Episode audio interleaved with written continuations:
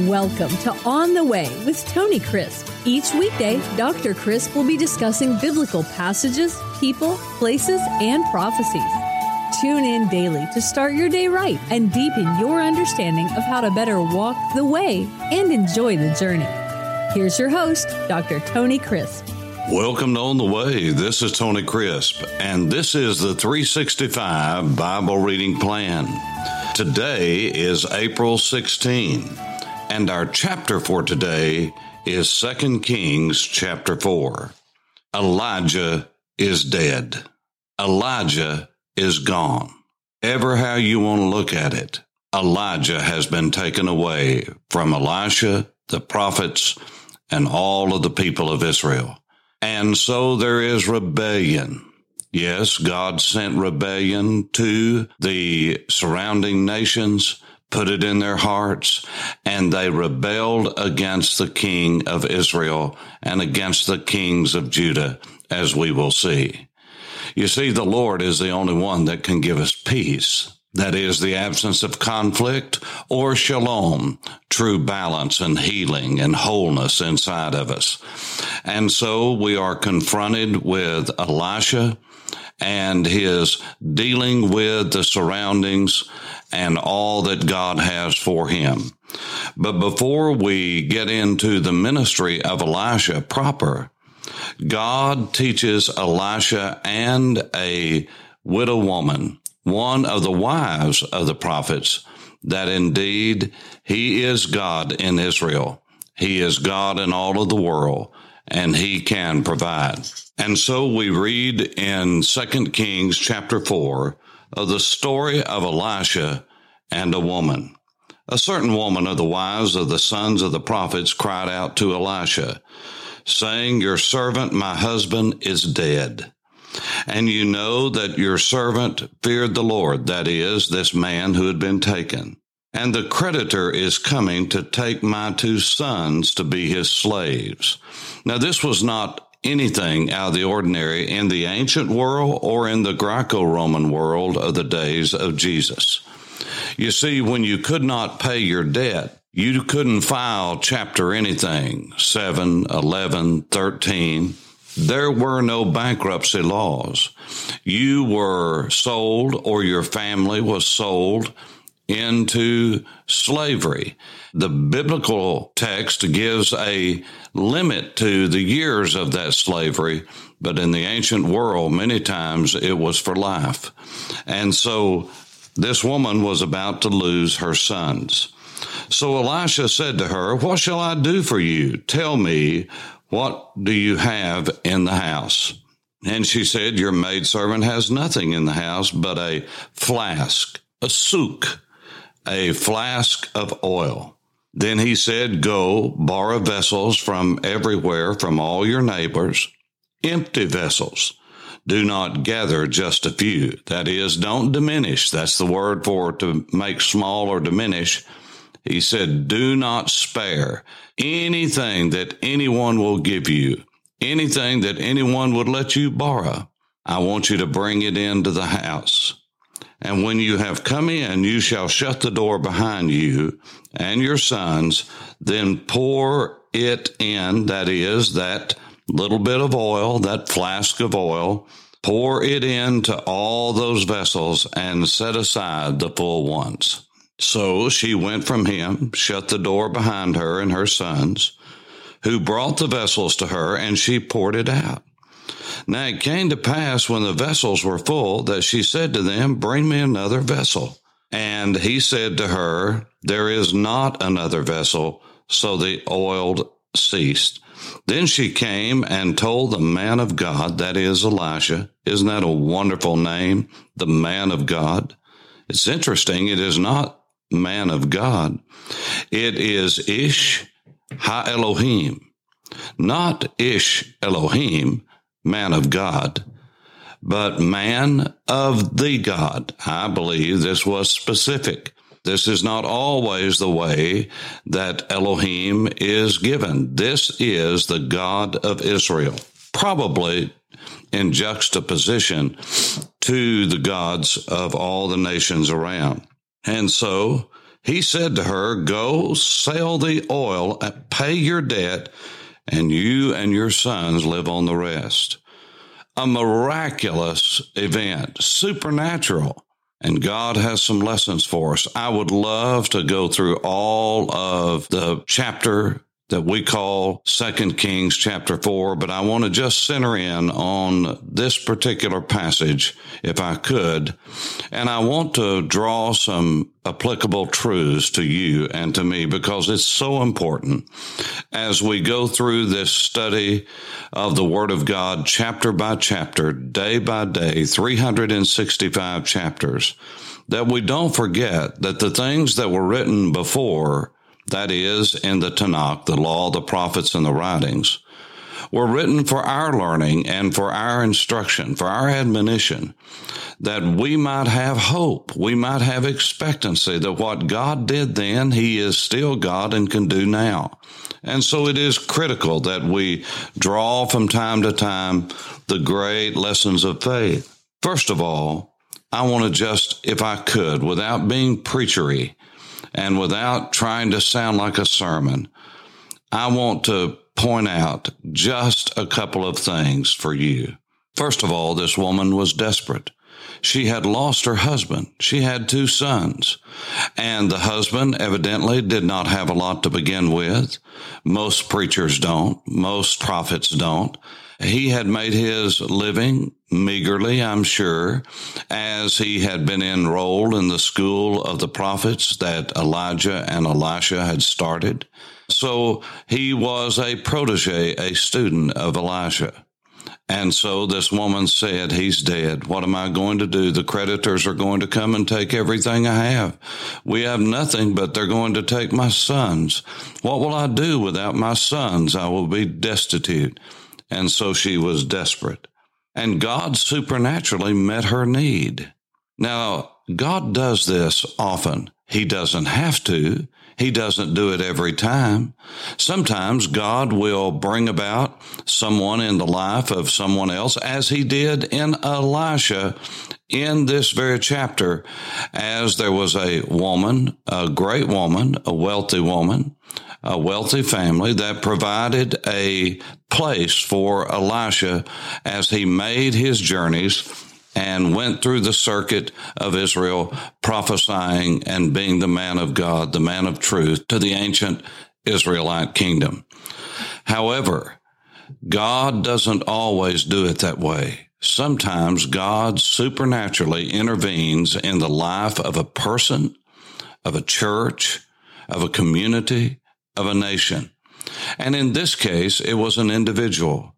But there are some great principles that we can glean from this passage and this woman's experience. First of all, desperation leads to dependence. I've seen this in the lives of countless people in the ministry that God's given me from coast to coast in the United States. It doesn't matter where it is, when a person gets desperate, God has freedom to act in their lives if he's ever going to act in their lives and they're ever going to let him. Sometimes God has to get us desperate before we will listen. Sometimes a man or a woman will have to be lying flat on their back in a hospital room before they will see the brevity of life and just how fleeting life is. Sometimes they have to become crippled before they can appreciate the two legs and arms that God has given us. You see, we don't miss the water until the well runs dry. Many times we think that life is going to go on just as it is forever and that what we have now in plenty we'll always have. That's not the case. This woman was just living life and all of a sudden she lost everything. She lost her husband. She lost her uh, means of taking care of her family. And the next thing that she knew, her boys were going to be sold into slavery. This is the way God works. Desperation leads to dependence on Him. And indeed, when she cried out to the man of God who represented God to her, then the first thing that Elisha said is the same thing that God often says to us. Look what he said. Tell me, what do you have in the house? In other words, what are your resources now? What do you have to work with? If God is going to do something, He usually allows us to use, first of all, what He's given us. Do you remember when Moses was standing before God at the burning bush? And Moses said, How am I going to do all this I do? When he was standing before the Red Sea, and uh, his back was to the Red Sea, and uh, armies of Pharaoh uh, were closing in and hotly pursuing him. Do you remember what God said? And Moses was always, it seemed like, turning to God in an act of desperation. God asked Moses, What is in your hand? God usually takes what we have in hand and at hand to begin to work in our lives. Now, God can stretch that a millionfold, but often God wants us to use already the sense, the wisdom that God has given us. He wants us to use the resources we already have.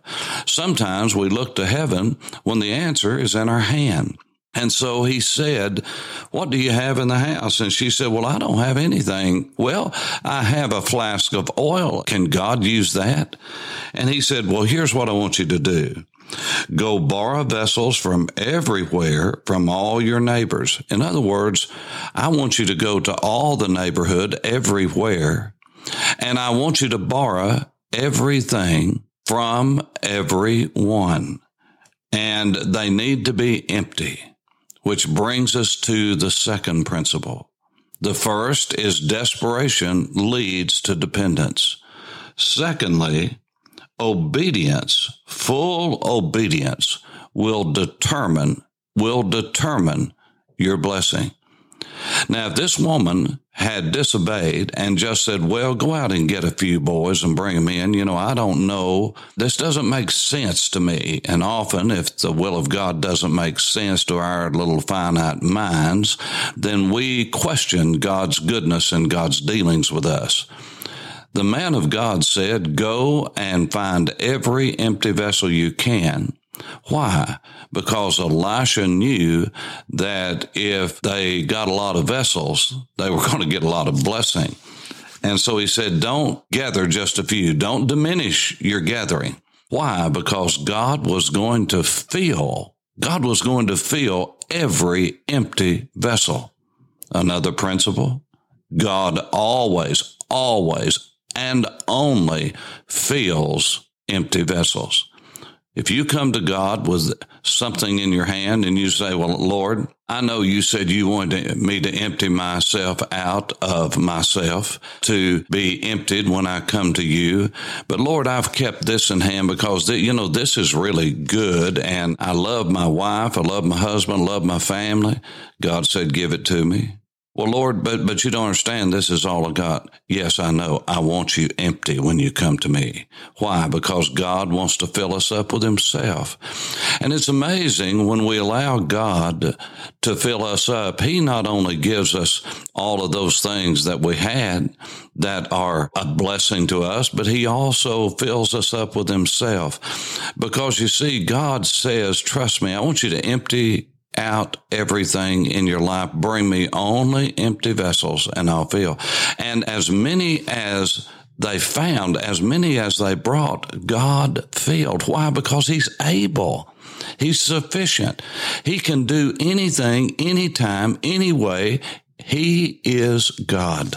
And so they went and got empty vessels, not a few, just as the man of God had said, and God filled every one of them. And then he said, Go and sell these. And indeed they did. And not only did God meet a, an immediate need, a midterm need, but a long term need. They had all that they needed from now on. Why? Because they obeyed and walked in full obedience, and God filled a lot of vessels. Why? Because they had a lot of vessels. They obeyed to the fullest. Which brings me, because time is rapidly going, to the third and fourth principles that I want to give to you. God can meet our need anywhere, anytime supernaturally. God doesn't have to use anything or anyone. He can just supernaturally intervene from heaven. Have you ever thought when God answered a prayer for you, where did that come from? Well, it came from heaven because God is the God of heaven and earth. So as you read through this text and you begin to see the miraculous life and intervention from heaven into Elisha and the people that he served, I want you to understand that the same God that Elisha and Elijah served is the same God we serve. The God of Abraham, Isaac, and Jacob is still alive. His name is Yeshua. His name is Jesus, the name above every name. So are you desperate? Well, you need to get there for God to do something in your life supernaturally and miraculously. You see, one of the reasons that America and the Church of Jesus is not experiencing a God sent, heaven sent shaking of a nation revival is because we don't need it. We think as long as we're getting by and the bills are being paid in the church and we've got a few there and some faithful are coming, that's all that matters. But God is not only interested in us, He's interested in our neighbors. He's interested in all of our family, even the ones that you've already turned away and rejected. God loves them and He has a plan for their life. And what you and I need to do is get to the point of where we want revival so badly.